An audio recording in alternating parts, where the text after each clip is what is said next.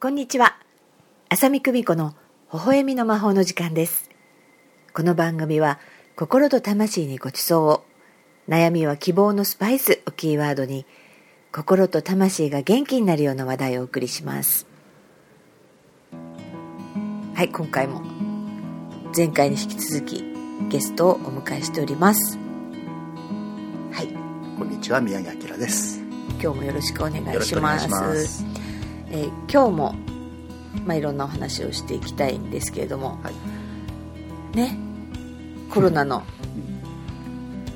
いろんな自粛っていうのもね結構長くなりましたけどね。そうですね、うん、まあ日本だけじゃなく世界的にということでね、うん、今までになかった、うん、なかったっていうか、まあ、あったんでしょうけど私が生まれてからはなかったってことですね,、うんそうね。今生きてる人たちとしては多分初めてっていうことなんだろうと思いますけどね、うん、そうだねあの一昨日ね私結婚式に参加して、はい、その時に朝美容院に行ってね、はい、どうですかっていうふうにお伺いしたら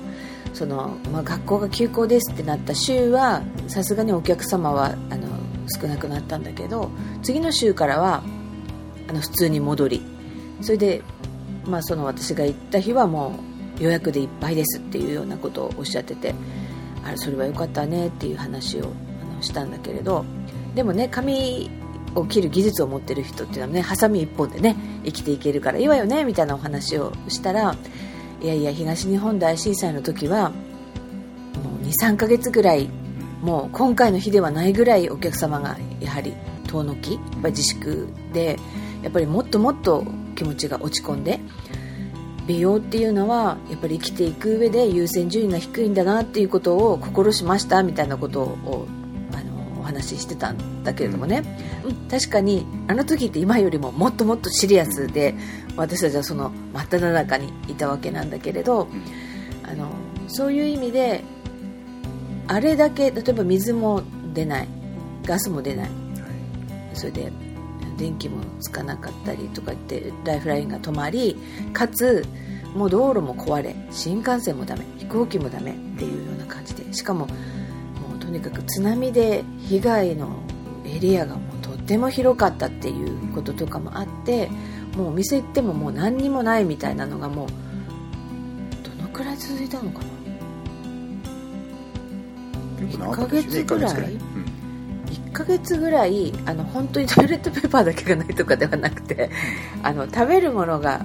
売ってないっていう状況があってどんな風にして生き延びてきたのかなって思うけどね。あんなに店やってなかったのに全然腹ペコでしようがないみたいな経験がなかったっていう不思議があったよね、うん、うん、だからそういう意味であの時の教訓ってすごくこう私の中では生きていてあんな極限の中でもあの本当に全くそういうひもじい思いをしなかったとか例えばもう地震がこれからどうなるのとか復興どうなるのとかご飯はいつやってくるんだろうとかガソリンはいつあの入れられるんだろうみたいな案件はもうすごいたくさんあったけど不思議とこう不安に飲み込まれることはない。それ以上のなんていうかサポートっていうか支えっていうのを強く感じてその今までこう途切れた部分がなんか人々の善意のおかげでそのなかったラインがこう出来上がるみたいなことをこう体験して結局政府の対応がとっても遅かったから民間レベルの人とかそれをできる人たちっていうのが本当に例えば血管がないところにもう血管を作るみたいな。でそそこから栄養が運ばれていってこう生き延びたみたいなことがこうたくさんあったなっていうふうにあの感じているのね。だから本当にパニックが私はやっぱり何よりあの気をつけてねって思うのね。でそうするとそのやるべき人々がそのパニックの波にこう飲まれてしまって作るべきその血管が作れなくなっちゃうっていうのが一番やっぱり問題。それさえなければ本当に人って人にやってあげたい人たちがもうほとんどだからそういう意味では世界中がいろいろ困難になったとしても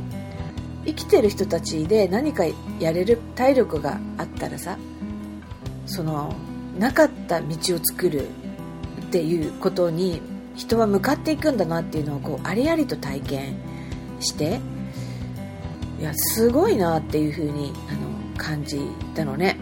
でこの間の福島50の映画を見ていて、アメリカがどれだけ日本を助けたいと思ってたかっていうのもこうちょっと描かれていて、もうそういう話も私たちも見聞きしててでも日本政府が全然ゴーサインを出さないででも友達作戦っていうような感じでもうすごく有名な話だけどもそれだけもう全然自分たちのこう利害を超えたようなところでのサポートっていうのがあの本当にひしひしとこう感じたっていうこともあってそういう意味でもちろんいろいろなこう考えなければならないこととかあと想定とかってするっていうのは大切なことの一つだけれどそれだけでなんとかしようっていうふうに思ってたらちょっと逆におっかないかなっていうふうに私は思ってるの。うん、うん、それだから恐怖を作ろうと思えばいくらだって作れるわけじゃないですか、だって、ね、震災の時だって、まあ、1ヶ月だったから大丈夫だった、うん、それより長かったらどうどうしたんだろうみたいなことを考えたら怖くなるし、で今回だって例えば震災の時は一部の地域だったから、周りからの支援っていうものが来るっていうことが想定されたから大丈夫だったって思えたんじゃないかっていうふうに思えばそうだし、今回は世界中だから、世界中ストップしたらもうアウトじゃないかって思ったら、もう恐怖しかなくなってくるってなるんだと思うんだけども。本当にね探そうと思えばいくらだってその時もあったんですよね震災のだからもう恐怖に飲まれた人は本当に飲まれてたと思うしそう思うね、うん、だからその状況の中で本当にその何を見てどう生きていくかっていうことはやっぱり問われていくっていうのは本当に同じだと思っていて、であの時は本当にその大きな力がある意味国の国とかのそういう大きな支援っていうところっていうのはなかなかできないっていう状況なかったっていう状況だけど、うん、個人レベルでのつながりっていうのはより太くなったっていうか本当だ、ね、よりなんかクリアな、うん、その流通とか、あのクリアな人とのつながりみたいなのが、こう出来上がったのかなっていうふうに思っていて、だからそれが全世界的にそういうことが起きてくるっていう可能性を見たとしたら、あの恐怖だけではない部分っていうのも多分見えてくるんだと思うんですよね。それがどういう形かっていうのは多分今まで自分たちが経験したことがないからそうなのそうなの。あの分からないっていうだけで、うん、でもあこういうことかみたいなのが多分これからたくさんあるっていう。でもそれはちゃんとそこに目を開いてないとダメだと思うし、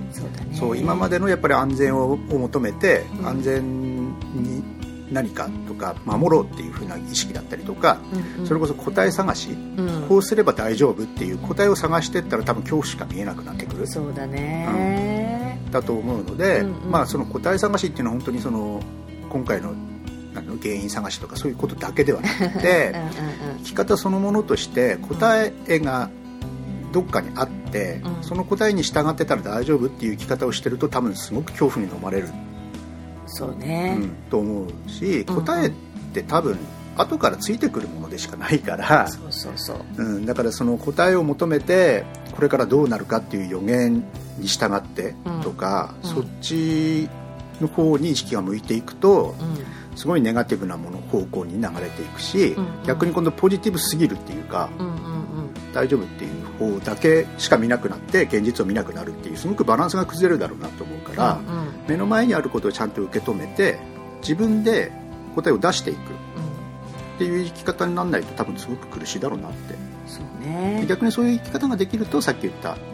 新しいものが見つけられるのかなっていう気がしますね。それでそれぞれが作っていきそれを共有していくっていう時代が始まっていくっていうことだよね、うん、うん、そうだと思います。本当今日もねありがとうございます。また来てね。はい。それでは皆様の人生に